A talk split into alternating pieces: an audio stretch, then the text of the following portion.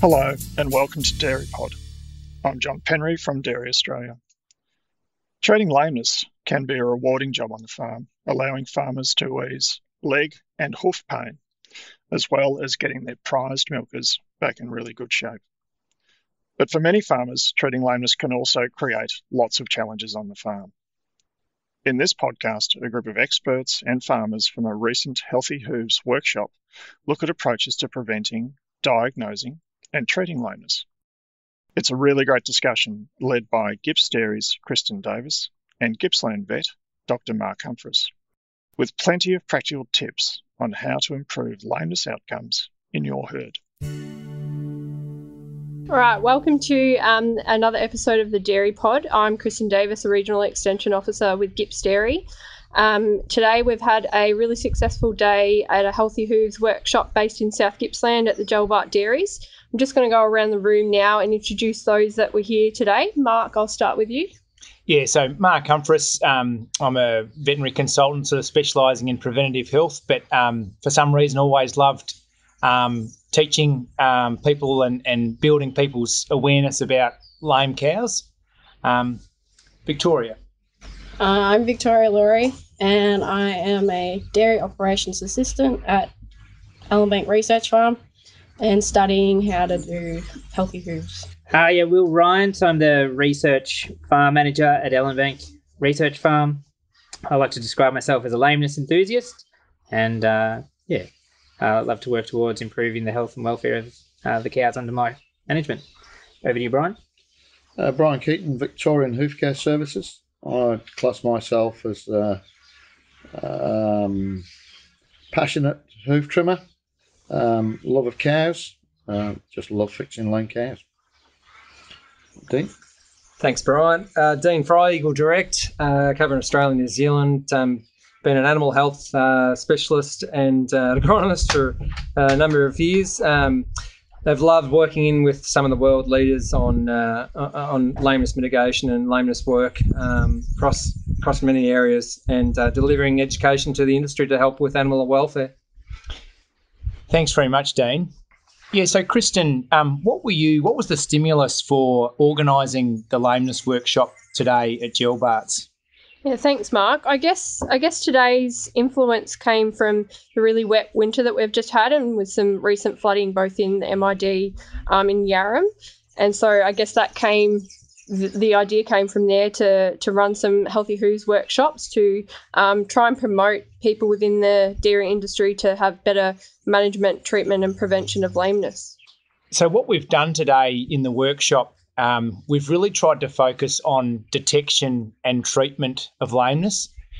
Because time is short, um, that's been our area of attention. We probably all love talking about um, uh, prevention, um, but um, we've really focused on detection, and we've had a, a, um, um, some good dairy farmers and, and staff members um, come, and some have had some reasonable experience, and others are really just getting going.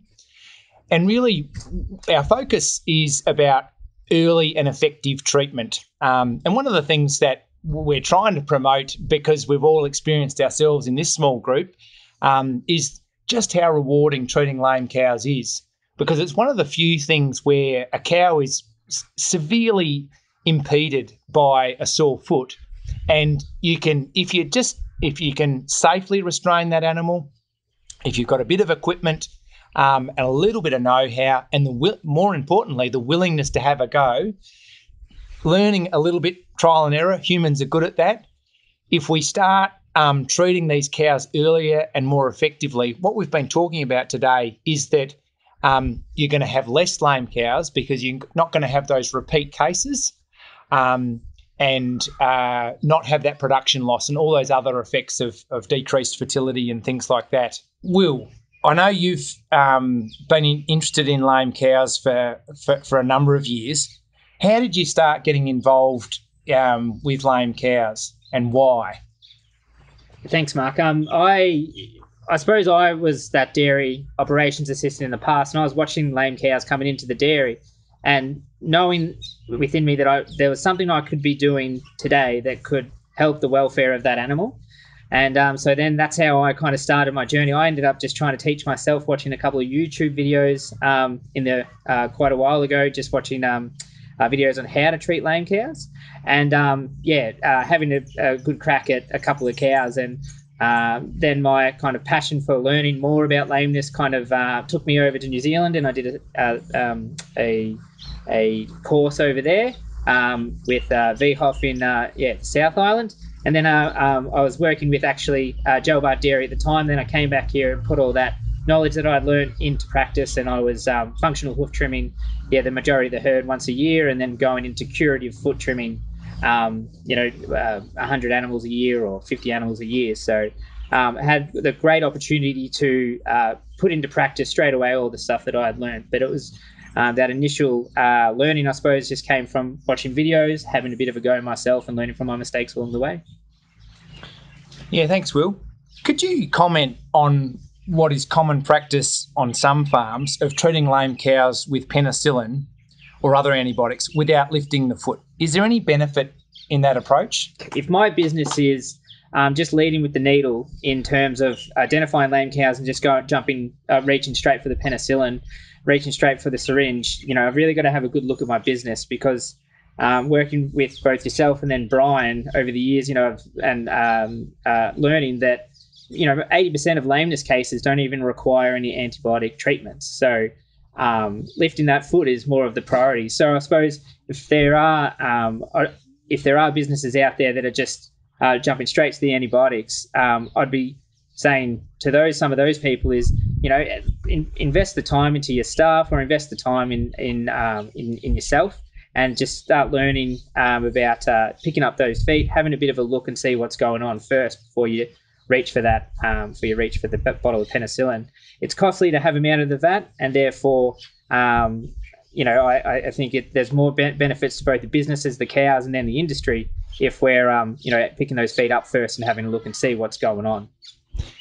Thanks, Will. Brian, can you add to that? Yeah, I, I think this um, reaching directly for the penicillin bottles is a misuse of misuse of antibiotics. Mm-hmm. I think it's as simple as that. Unless you have a hot, swollen foot, there's absolutely no point reaching for it. And and and even when you do have um, uh, a swollen foot, um, it may be on one side and it may be due to an abscess. It, it may be a lesion too, yes. Uh, which really requires that drainage um, and the removal of what we call underrun um, tissue. Yeah. Oh, yeah. And also, even if it is a foot rot, which is about the only um, situation that the penicillin is going to work, there's probably a stone or something in there that's causing the foot rot that needs removing. Mm-hmm. Um, Victoria, you've been able to um, learn a little bit under Will at Ellenbank, which has um, been terrific, and I've seen your skills today. But what did you get out of today? Um, anything to sort of go on with a bit more? Um, I learned how to do a very good um, functional trim. Yep. So helping with the modelling and how far I can go in and like the circle, like two thirds and one third in and stuff like that. Yep. And um, with your other experience with um, at Ellenbank, what what was the what was the hardest part getting going? Um, was it you know you know knowing how much force you can put through the hoof knife, or getting used to the angle grinders, or what was what was um, hard to get going when you started with Will? Um, definitely trying to work out how hard I can actually dig in with the knives because I didn't want to go too far in and make them bleed, and I didn't want to go too soft and be taken forever. What, one of the things we've we've raised today, and is our collective challenge, is that you know a cow is a um, prey animal, and so they don't actually want to show that they're lame.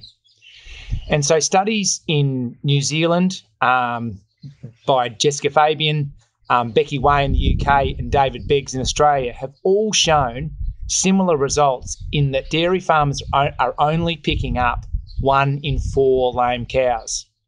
Now, to cut ourselves some slack, it's partly because they're a prey animal. They want to hide it from us.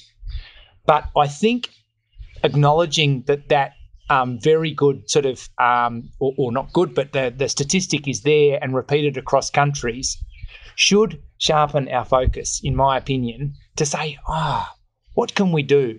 You know, let's and and possibly let's um, you know jump into these lameness workshops where we're you know talking about locomotor scoring looking at um, you know what that back's doing when the cow is walking on a flat surface. Is she striding out? Is she putting her back foot in the front in in the place of where the front foot has just left? Um, what is her head carriage doing? Is she sh- short strided? Things like that. I think we've got to work together to to build our awareness so we're picking up some of these cows before they're really really lame and have already dropped their dry matter intake. Studies um, by the, the by Sprecher in the US have shown that even with mi- mildly lame animals, their dry matter intakes are dropping off by five percent. And you know, to be honest, with some of our finely tuned animals that we've got, they don't take kindly to five percent dry matter decrease. You know, that is gonna that is one of the reasons why it has these flow-on effects with fertility. And I suppose, um, you know, we're, we're all trying to, you know, with these days that we're uh, that Gipps Dairy and Dairy Australia are putting on, hopefully trying to build that awareness in terms of, um, you know, locomotor scoring and things like that. Um, Dean, we've um, really had the focus on detection and treatment today, but um, because we've been, uh, you know, bound by by time. But in terms of deciding on preventative strategies, can you speak to um, the importance um, of recording lameness cases, and even at whatever level, if it's just the foot to start with and then the lesion, what have you seen as the, the, the reason why you'd bother to record such a thing, even if you're not using antibiotics? Yeah, thanks, Mark. It's um, I guess we've got a real great opportunity to do a lot of learnings from overseas. And when you look at the likes of the US, um, they're using programs like DairyComp 305 to do fantastic recordings. And the beauty about the programs like that, and particularly with their lameness recordings, because they do a lot of trimming, they'll, they'll do a two functional trims a year, one at dry off, one at mid lactation, and they're recording all these um, trims. But being able to analyze that DairyComp 305 data set, you can actually pick up what your main lesions are. So you can then backtrace and do an investigative um, process where you're working out, well, why are we getting white line or why are we getting sole ulcers or whatever it may be or thin soles? We can then step back and go, well, how do we prevent that from happening? Knowing what our main lesions are provides us such a great tool to be able to prevent it. Um, Brian, just back to you.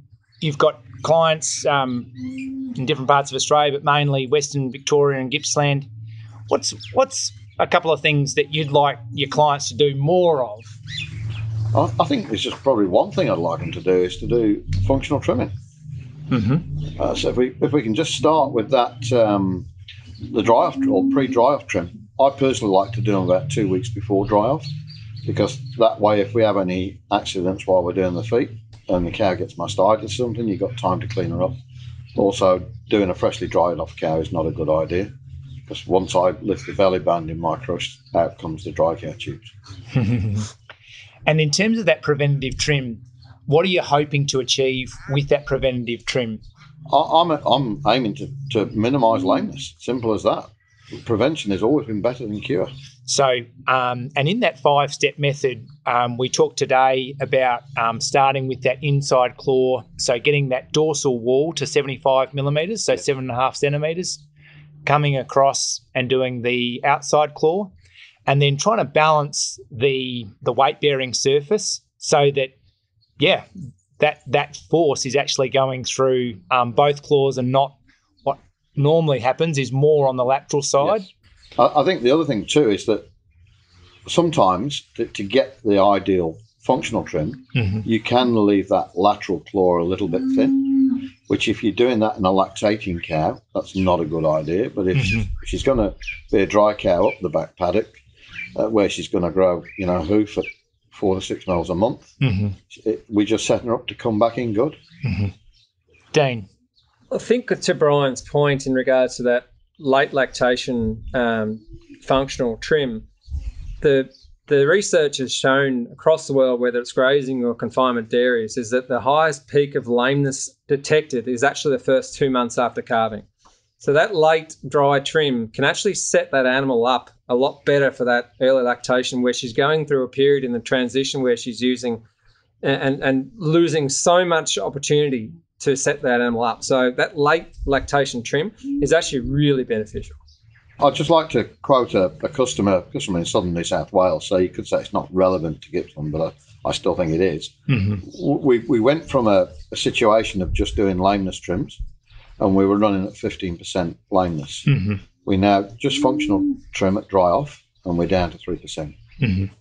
So a good anecdote there. Will, did you have something else? Yeah, and I, I just wanted to um, put in, Mark. Um, I've been working with Brian as well for the last uh, three years, four years, um, and we've moved away from doing the curative trimming more towards the preventative um, uh, functional trimming. And we're our our luckily like our through the efforts of both Brian and I, the um, our lameness la- uh, rates going in the that same direction as what he was describing before. You know, sitting around that 15, 20% mark, and then yeah, trending downwards now. And you know, when you sit down and think about the the cost associated with preventing lameness and that in my main herd, it's a, a, a huge benefit to you know my, my pocket essentially as well as the cow. Thanks, Will. Um, a question for you, Brian. You were commenting today around the use of blocks, and just want you to expand on that again um, and how the use of that can be really helpful in a herd when you are trying to treat lameness. Um, a cow needs to rest an unhealthy claw or a sick claw. Cows do not rest. Um, so the only way we can make a cow rest is to uh, stick a block to, to the healthy claw, which lifts the, unhealthy claw off the floor and allows it to do its own healing. Will, for some people, um, they don't need any motivation in terms of the what what a, a lame cow will cost. It, it may be because they just really want to help that animal. But do you see what what what do you see as the impact um, when you actually do get a lame cow? Have you got a sort of a dollar figure that you've established in your herd? Yeah, so the the dollar uh, the dollar figure that um, we've used and Dairy Australia's um, done work into establishing what a, what a clinical lame cow cost to business would be three hundred and thirty nine dollars. So, and when you compare that with Dairy Australia's um, mastitis um, cost, it's actually greater than the mastitis cost. So lameness um, is, and you know, just speaking uh, candidly about my business at the moment, um, lameness is actually one of our most significant animal health issues that we're trying to address. Um, and uh, as well as it being uh, costly, but it also um, does, as dairy operators, we want to make sure that we've got the best health and welfare for our animals. So um, we're trying to uh, address it quickly. But um, yeah, there's a significant financial cost associated with a clinical lame cow. And those costs um, are made up of, you know, they are more likely to be culled. There's there's your own time. Maybe there's a hoof trimmer or a vet involved in some of your cases. There's drugs in some of the cases. There's blocks. There's glue. There's tips. Um, and the other thing we raised today, which we probably um, need to be using more of, is um, the anti-inflammatories when we do strike a lame cow. I think we've got really good evidence now to say that um, using um, uh, anti-inflammatory products like ketoprofen or meloxicam, uh, flunixin, things like that, um, used at the time of a treatment will result in that cow being sounder sooner. Um, and so I think there's enough evidence now so that we can be a bit liberal, more liberal with that. And when you really, when it boils down, if we had some of the lesions and, and, and problems that some of the cows did, I'd I'd really want some pain relief on board myself, and I don't think it's anything different for a for a cow that we're that we're dealing with. Mark, today you made a good point um, uh, that the the cow is a prey animal. So um, the by the time that they actually show signs that they're in pain, they're significantly in pain, and I think that is very important to remember. Um, and that's why I think it's it, it's really good if we can incorporate as operators, um, yeah, ketoprofen or um, some form of anti- anti-inflammatory into the treatment process as part of the lameness treatment strategies. Mm-hmm. Um, Will, just with um, have you got some tips around um, uh, you know, with with treating lame cows and doing a preventative foot trimming? Um, someone mentioned today about the importance of um, sharp hoof knives. How do you go about that, and what's the importance to to you when you're doing your hoof trimming? Yeah, so uh, a, a previous mentor of mine um, described it as uh, with the the sharp knives that they're absolutely important for safety. And you think sharp knives important for safety? How does that work? But um, he was saying that the uh, it, the more often than not, uh, uh, injuries that occur um, when people are hoof trimming are usually in relation to uh, blunt knives and putting excessive force onto the blade and having less control over the knife itself. So, um, having um, good equipment and um, well maintained equipment is important for the, the safety of both operators as well as the staff that are doing the work. And if you think about um, uh, you know, sharp knives, um, if you're not if you're not if you don't have that safe gear and you miss and get your own finger or you get your hand or something yeah you could be out for quite a while. So as dairy operators we can't really afford to have that that downtime or time away from the dairy. So yeah maintaining uh, good good equipment is important. Um, thank you very much will. I have a question for you dean. Today you mentioned um, around trimming feet that less is more. Can you comment a little bit more around that yeah, great question. Yeah, it, it's often a case uh, right around the world that um, farm will bring in a trimmer and and the trimmer believes, you know, to make sure that the farmer understands they've actually done something is that he'll, he'll put a lot of chips on the floor and trim around the dorsal wall and areas that aren't required. And it's um, unfortunately it's a bit of a dogma, but I guess today is is a great opportunity for us to teach and, and educate the industry of what to look for when you do have a trimmer or you do have a veterinarian coming out to do it. Is is understanding what you're actually trying to achieve. What is your end goal? What is the why? Um, so yeah, less less is always more with uh, with with trimming, unless of course when you have a lesion, and then you actually have to take more than what most people would actually do. So it, it's a it's a bit of a funny one, but um, in functional trimming, yeah, less is pretty much more. Yeah, and I think to to add to that, it's um yes, when using those hoof testers to say, well, where is is there a lesion somewhere that we we need to go further with? But then if there's areas and we haven't got perfect balance um, on one one uh, on, on across both claws, and there's no lesion, um, and what happens with sort of wetter conditions. If we've got soft soles, that's a that's a really um, important case where you've got to be really cautious and not take too much tissue away. And I saw Brian today with one of Jill um, Jill Bart's cows here. It wasn't perfectly balanced, but he used his um, thumb to just check the the thickness, and it was springy. And he said, "No, she's in the middle of lactation. I've, I've cleared the lesion. I haven't got it perfectly balanced. I'm going to step away. And so it's a real discipline, I think, for um, uh, trimmers when they're getting started and, and, and farmers when they're getting started, not to create the perfect looking foot. And I've certainly been guilty of that, um, you know, as, as uh, in the earlier years. Dean. Mark, I think also to add to that um, comment is in the grazing industry, as the predominantly Australian New Zealand dairies, is that we have a main lesion which is thin soles.